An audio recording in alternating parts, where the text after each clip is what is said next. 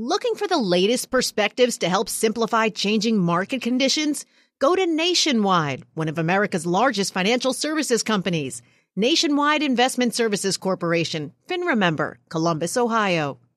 The less your business spends, the more margin you keep. But today, everything costs more. So smart businesses are graduating to NetSuite by Oracle. NetSuite is the number one cloud financial system, bringing accounting, financial management, inventory, HR into one proven platform, helping you reduce IT costs, maintenance costs, and manual errors. Over 37,000 companies have already made the move to NetSuite. Now through April 15th, NetSuite is offering a one-of-a-kind flexible financing program. Head to netsuite.com slash earnings right now. netsuite.com slash earnings. As a professional welder, Shayna Ford uses Forge FX to practice over and over, which helps her improve her skills. The more muscle memory that you have, the smoother your weld is. Learn more at meta.com slash metaverse impact.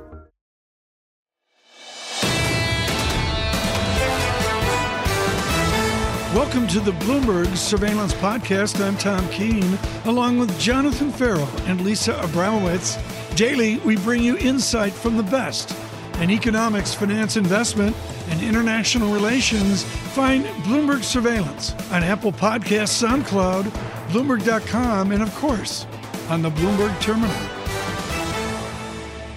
Joining us now, Andrew Griffith, the UK Financial, Financial Secretary to the Treasury and the City Minister. Andrew, fantastic to catch up with you, sir. We understand the Chancellor, and the Prime Minister, is meeting with the OBR today. The Bank of England's gilt market operation ends in the middle of October. Should those forecasts from the OBR be published before then?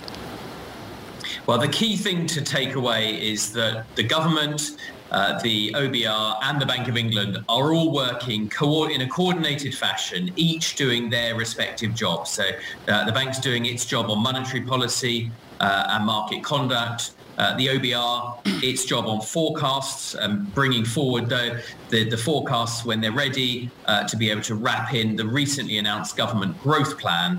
Uh, and then, of course, the government growth plan, which has features about energy, protecting households and businesses, uh, how we're going to go forward on energy security, you know, building clean energy going forward, uh, and also a lot of supply side measures in the UK. It's a very growth orientated plan. So what you've seen over the last week uh, is each of those players do their job. It's good that the Chancellor and the Prime Minister are joined up with the OBR. I think that meeting finishes shortly, um, but you've seen a lot of coordinated activity over the last Andrew, week. Andrew, I haven't seen coordinated action at all. I've seen a mess. I saw you come out last week with a mini budget. The Bank of England follow up with unprecedented intervention in the gilt market and the OBR. Now you visit the OBR and look for some forecasts after the fact. Why weren't these forecasts published alongside this mini budget last week?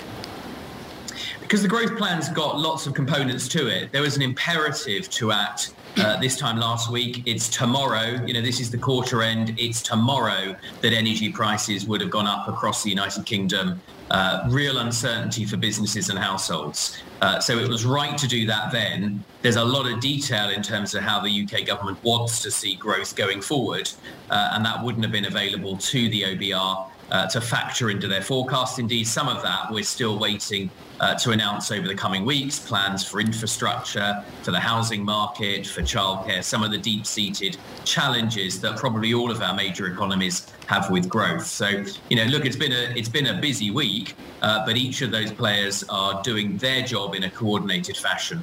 How concerned are you about the increase in uh, borrowing costs, with some people citing a 10.5% mortgage cost at a time when the Bank of England is being tasked with offsetting a proposal that has not been put out there, but the market is responding? Yeah, look, of course, of course, rising rates are a concern. Uh, we've seen that obviously, you know, going into last week. Uh, I think you'd seen more tightening in the US. That's now um, happened in the UK as well. Uh, we've seen figures out of Europe as well today indicating that they've got exactly the same sort of issues around inflation, uh, what the energy package measures do is actually reduce the headline rate of inflation, uh, and that's something that's going the other way to the trend we're all seeing. But Andrew, uh, there is this discussion about not releasing the OBR report earlier than the November 23rd deadline at a time when the market's moving. It's having real-term effects now. Why not just release it earlier to give people a sense of what's going on? Yeah, well, Lisa, look, I was a finance director for 11 years. You know, my board wanted me to release my figures as early as I could, uh, but they also wanted them to be credible, to take the time to reflect all the information in a very fast-moving world that's available. So uh, everyone will have their own view on that. I think you just have to recognise there is a balance between speed and velocity uh, and being able to wrap in information. Uh, some of that information, as I say, uh, will be coming forward. The growth plan itself is a 40-page document, uh, and some of that detail uh, will still be released over the coming weeks. Andrew, it's not for you to decide how long the OBR needs, is it? Let's get real about this. We're reporting now that you haven't sought to accelerate the watchdog's eco forecast at all. That's our latest report, according to officials familiar with the comments after the OBR Treasury meeting. Why haven't you asked them to accelerate it? Well, I've just I've talked about how there's a lot of different detail. I don't know how familiar you are with all of the growth plan. People have heard some of the headline measures. They've been widely reported, uh, perhaps less so about the plan for infrastructure, uh, the plan for immigration, housing. You know, these elements, really important elements of the growth plan, that is how we're going to finance the fiscal announcements that were made last Friday. So I, I think you've just got to look at it as a package. Uh, when the Chancellor asked the OBR to report on the 23rd of November, it was in contemplation of being able to take into account the whole of that package. Have you asked the, meantime, the OBR? The meantime, have you asked the OBR? Have you asked the OBR to bring forward those forecasts as soon as possible, or have you told them that you want them at the end of November? well, the, the, the, Chancellor will read out on, on his meeting in due course. Um, but in the meantime, you know, don't, don't lose sight of the fact that the fundamentals here uh, were strong coming in. Uh, we started this um, with some of the lowest rates, the lowest debt to GDP in the G7. Uh, the economy is still growing, albeit we acknowledge that there's Andrew, challenging Andrew, Tom Keene yeah. in New York. I'm sorry to bother you. As we speak, the Bloomberg Financial Conditions Index for the United Kingdom is a negative four standard deviations. You have seen a seven standard deviation move in the blended gilt price move. You have a derivative disaster. You are the city minister. What are the regulators going to do finally to amend the derivative shell game that caused the Bank of England to bail out the marketing industry of LDI? Yeah, and you'll be aware, Tom, about the independence of the regulator. So uh, one of the things that you learn as city minister is uh, that the regulators have their job to do. Uh, what my job How is did to they fail? Make sure, How, make sure that we have Andrew, the most competitive environment in which to do business. Tom. Okay, and, you have a competitive environment that on a seven standard deviation move blew up. Fine. What does the United Kingdom do off of the scandals of, of 2007 and 2008 to finally control the natural greed of the derivative business? You're at the heart of this as city minister. How do we finally get our every eight year derivative blow up fixed?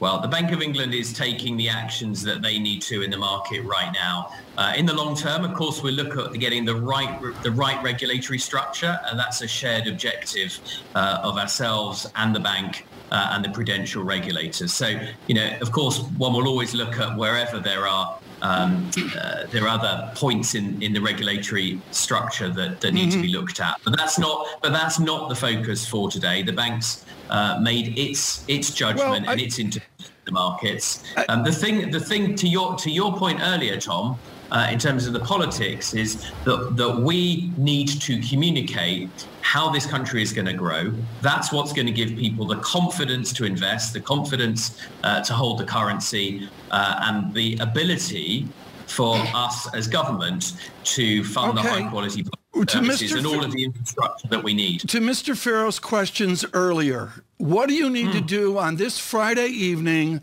to give confidence Monday that the different experts are advising the Truss government of the outcomes of their Reaganomics-like policy? Well, I, I, wouldn't accept that characterization. Um, what, what you need to know and the markets need to understand is that we are working absolutely in, in lockstep. You've seen a number of coordinated announcements uh, from both the government and the Governor of the Bank of England over the course of this week. I spend my time meeting uh, investors, talking to regulators, talking to the financial markets, um, but these are volatile times. Um, and we're seeing that in every market, uh, sometimes at different at different speeds and pace, but it's a macro trend that we're seeing. Uh, and some of the things that we are tasked to do is to bring forward supply side reforms to improve the UK's energy security situation because the aberrant here is the strength of the US economy, the strength of the US dollar, as a function of your greater energy so, security. Wait, it's so our we can't fault fix that one overnight. I, it's, I just want to make this clear, John. I believe the minister just told us it's our fault the UK's blowing up. I think that's what I heard. Well, we don't have time. No, that's not. That's not. That is not what you heard. What you heard is that um, we've got a job to do to try and improve our energy security. Uh, and if anyone thinks that this isn't ultimately a macro issue that flows in part from Putin's invasion of Ukraine Ukraine. This is Bloomberg. What we do know is from the moment it was known that Jane Foley of Rabobank would speak with us, pound is weakened from 112 to a 110 handle as well. Jane Foley, I rarely do this, but I've got to get exceptionally narrow here, right down to the GIP function and some of the technicals on sterling. Give us your key support and key resistance levels for cable. Well, we're seeing huge ranges right now, so that's really difficult to do, but we are targeting 104. Certainly cable remains really very vulnerable because you've got to ask the question, well, what happens when the Bank of England takes away this extraordinary mm-hmm. support of the gilt market? You know, the crux of the problem is still there, which is what is this government going to do in terms of its, its fiscal policies? Now, it's one thing during the pandemic to, to issue more debt when you had the Bank of England hoovering up some of that uh, debt through quantitative easing, but to try and do that when the central bank has reversed course. It's clearly very difficult to do. Now, the central bank again is uh, uh going through its uh, uh, quantitative easing right. program, but that is a credibility issue. Is, is it supporting yeah. the, the government's fiscal stance? Jane, explain to us the efficacy of foreign exchange analysis right now. When I look at fancy ratioed financial conditions indexes and fixed income spreads that are grim, does foreign exchange really tell me what's going on? I, I think it does. I think Sterling has been saying all year that UK fundamentals are grim. Sterling has been a poor performer all year. The Bank of England has been failing to turn sterling around with interest rate hikes, and that's certainly been the case since the spring. Um, and that tells you that investors don't like what they see, and they don't like what they see even more because of because of the budget last week. And you know, even if even if you know some of those measures were to be at reverse, and there's no sign at all that the government wants to do that, there is still being a, a, dirty stain now on the credibility perhaps of the Bank of England, but certainly the credibility of, of this government. And, and, you know, the government's talking about the necessity of this budget because it wanted to improve growth. Well, actually, you know, for many, many people, a lot of those subsidies on the energy price is going to be taken away in the form of higher mortgage payments anyway. People are going to be poorer as a consequence of this and, and also maybe because of their, the way gilts look in their pension portfolios. So no wonder we've got the latest opinion polls saying that uh, Labour has got a, a 33-point lead over the Tories at this point. The United Kingdom has unique circumstances in some ways, but in others not so much. And we are seeing fiscal spending around the euro region to try to grapple with what is going to be a difficult winter. How much does this just accelerate the dollar dominance at a time when the U.S. faces a different picture, isn't necessarily engaged in the same kind of fiscal band-aid for a problem that has a longer lasting kind of time frame?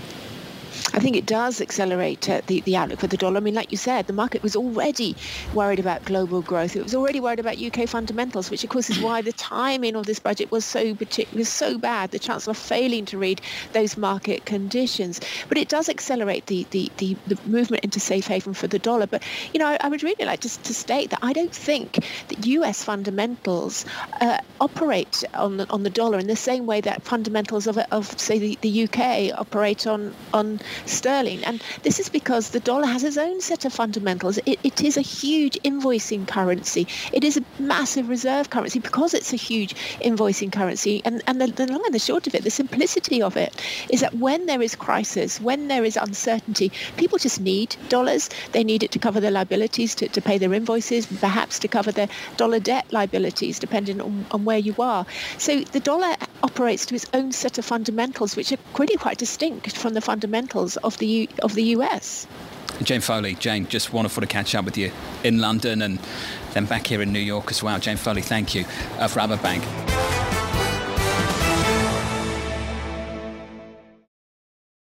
Seeking timely market and economic updates to help guide client conversations.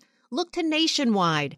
Nationwide makes simplicity a priority for financial professionals by offering easy access to timely perspectives on changing market conditions, so more time can be focused on helping clients keep their financial plans on track. Nationwide is on your side.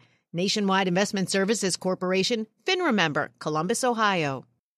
Success is more than a destination. It's a path you take one step at a time. It's dedication, it's fortitude, and it's the work, passion, and grit inside of us that comes before all recognition. That's what Stifel has been doing for over 130 years, and it's why Stifel is one of the fastest growing wealth management firms in the country. And Stifel goes beyond traditional wealth management to offer you a full suite of banking services, direct access to one of the industry's largest equity research franchises, and a leading middle market investment bank. Quietly, yet strategically, Stifel has built a company and culture unlike any firm on Wall Street. Because success is the drive it takes to keep pushing. It's the passion to keep investing. It's the best of each of us made better by the best in all of us. And that is where success meets success. Find a financial advisor at stifel.com. That's S T I F E L.com. Stifel, Nicolaus and Company Incorporated, member SIPC and NYSE.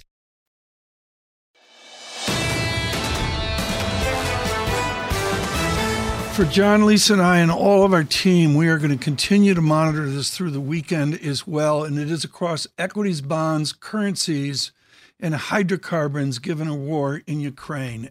Expert on this is Regina Mayor, global head of energy at KPMG, which barely describes the nexus of her military experience with the study of hydrocarbons at Rice University. Regina, thank you so much uh, for joining today. What are you watching in the oil and gas market? When you begin your day, what is the thing we need to focus on right now?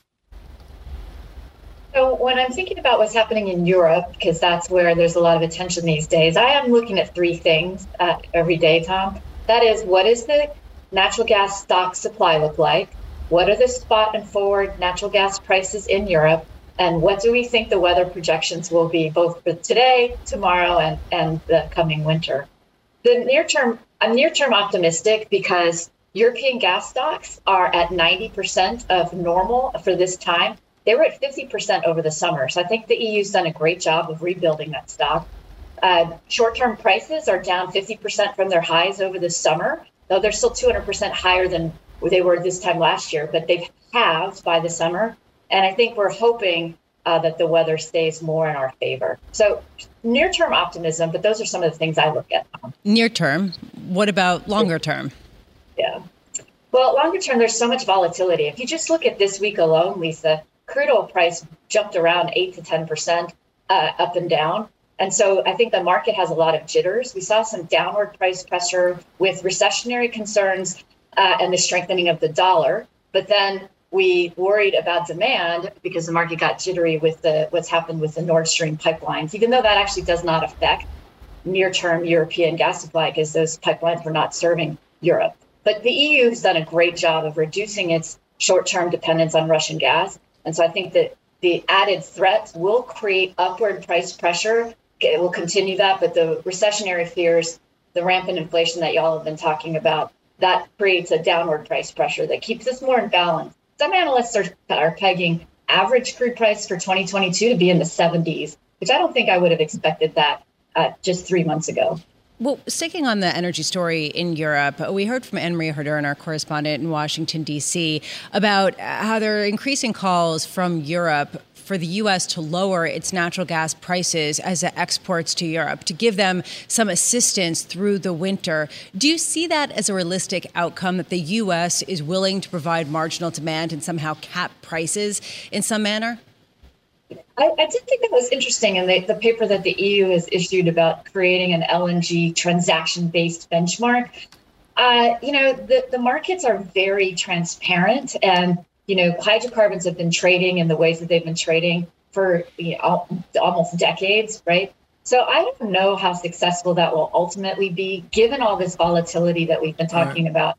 Uh, I do think, though, the governments are really interested in having more unified policies to protect their electorate and to secure energy supplies for the coming winter month. Uh, Regina, the Netherlands was 17% inflation. And the hydrocarbon part of that, I believe, is 114%. Just unimaginable numbers. What are the ramifications if we get 90 days of 17% inflation in the Netherlands? Well, I'm not an economist, Tom, but I mean, I, I think it's you're seeing major price escalation. I'm talking to a lot of senior executives that run manufacturing companies all across Europe, yeah. and their energy costs are through the roof. And that cost then has to get translated back down into goods and services that go to consumers. And that I think is what's driving some of these these crazy inflationary numbers that we're seeing. Uh, and until we can drive that overall energy cost down, you know, they're making short-term decisions to cut manufacturing runs as a demand management response. But I think we'll continue to see a lot of upward pressure on price given these higher energy costs. Regina, thank you. And thanks for making it this morning to join yeah. us. We appreciate it. Regina Mayor there of KPMG. Holding on is the expertise of the chief investment strategist at Leuthold. Jim Paulsen recalibrates into fourth quarter with us this morning. What's the value of cash right now, Mr. Paulsen? I, I, um, I, it's nice to see cash, Tom, at least giving a positive yield of, of some merit, but I don't think it's the right asset to be in right now. Um, I think things are pretty unsustainable at the moment, um, and it's all tied to policy officials raising rates. Um, in, in this country, the 10 year yield is going straight north while commodity prices are collapsing, while inflation surprise index is falling, while, while the ISM price surveys from service and manufacturers are, are falling out of bed, while inflation expectations in the bond market, break even rates are collapsing. Um, the, the dollar is, is, is simply out of control, and the upside is a reflection of, of yields. And I think, you know, something's got to change. It's gotten too extreme. And probably what changes is rates stop going up soon. And if that's the case, I think the stock market's going to have a good rip yet. Um, and I don't think you'll be pleased by putting too much in cash. But having some in cash, it's nice to have a, a bond market that's yielding something and a, a cash market that's yielding something. It certainly gives asset allocators or just people, uh, individuals, an opportunity to diversify some risks that they haven't had for quite some time. What's that call option you've got then, Jim, on a rip? What are you playing? Where are you sitting? What's the pocket of the market you want to be present in?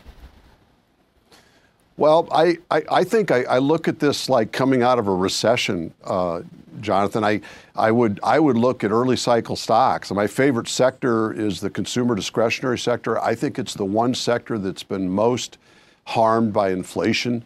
It destroys uh, not only their operations by squeezing their margins of the companies, but it destroys the confidence of their customer base. And so as inflation rolls over, I think those stocks come back to life. I'd also, you know, look at uh, growth stocks, particularly small cap growth. I, my favorite tilt would be towards small caps, which, by the way, have held up remarkably well in this last draft in the stock market here uh, since August. And I, I think that um, I, I, would I would have some exposure there. I I also think that there's cyclicals beyond the uh, consumer discretionary that probably play like industrials and so and so forth. And I also think there could be a play on the dollar yet. I, I just think the dollar's too high, has got to come down. And I, I don't know if I'd have a broad based international bet right now, but I would maybe in emerging markets, excluding China. So, Jim, right now Nike shares down uh, 11% in pre market trading. A screaming buy? Uh, no, I don't have any particular preference to Nike, uh, Lisa. I, I, I, I, mean, I don't mean to put you on the spot. I, I know that you're, you're viewing this from a more big, uh, big picture sense, but uh, I guess that the, the point that I was trying to make is what's the risk to the downside as you wait for the Fed to blink when the Fed's saying we're not going to blink and yeah. no, things are not breaking. It looks like actually financial stability is holding in just fine in the U.S.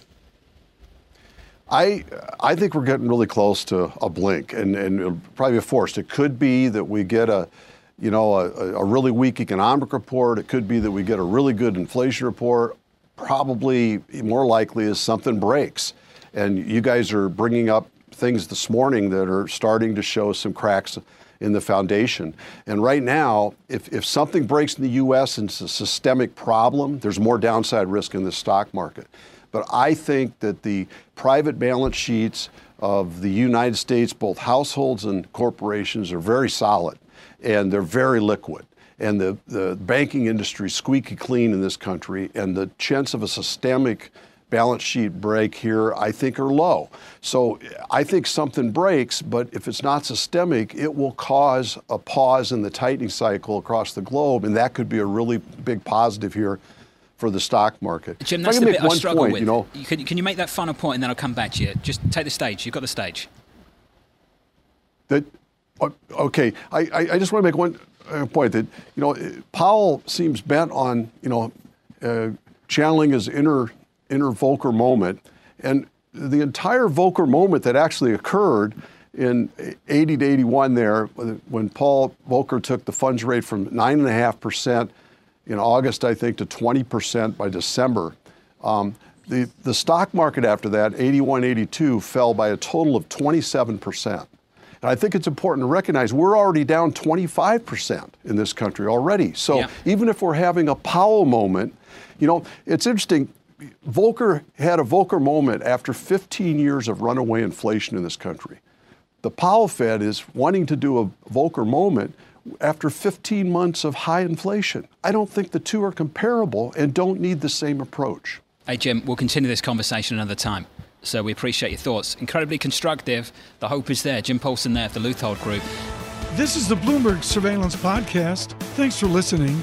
Join us live weekdays from 7 to 10 a.m. Eastern on Bloomberg Radio and on Bloomberg Television each day from 6 to 9 a.m. for insight from the best in economics, finance, investment, and international relations. And subscribe to the Surveillance Podcast on Apple Podcasts, SoundCloud, Bloomberg.com, and of course, on the terminal. I'm Tom Keene, and this is Bloomberg.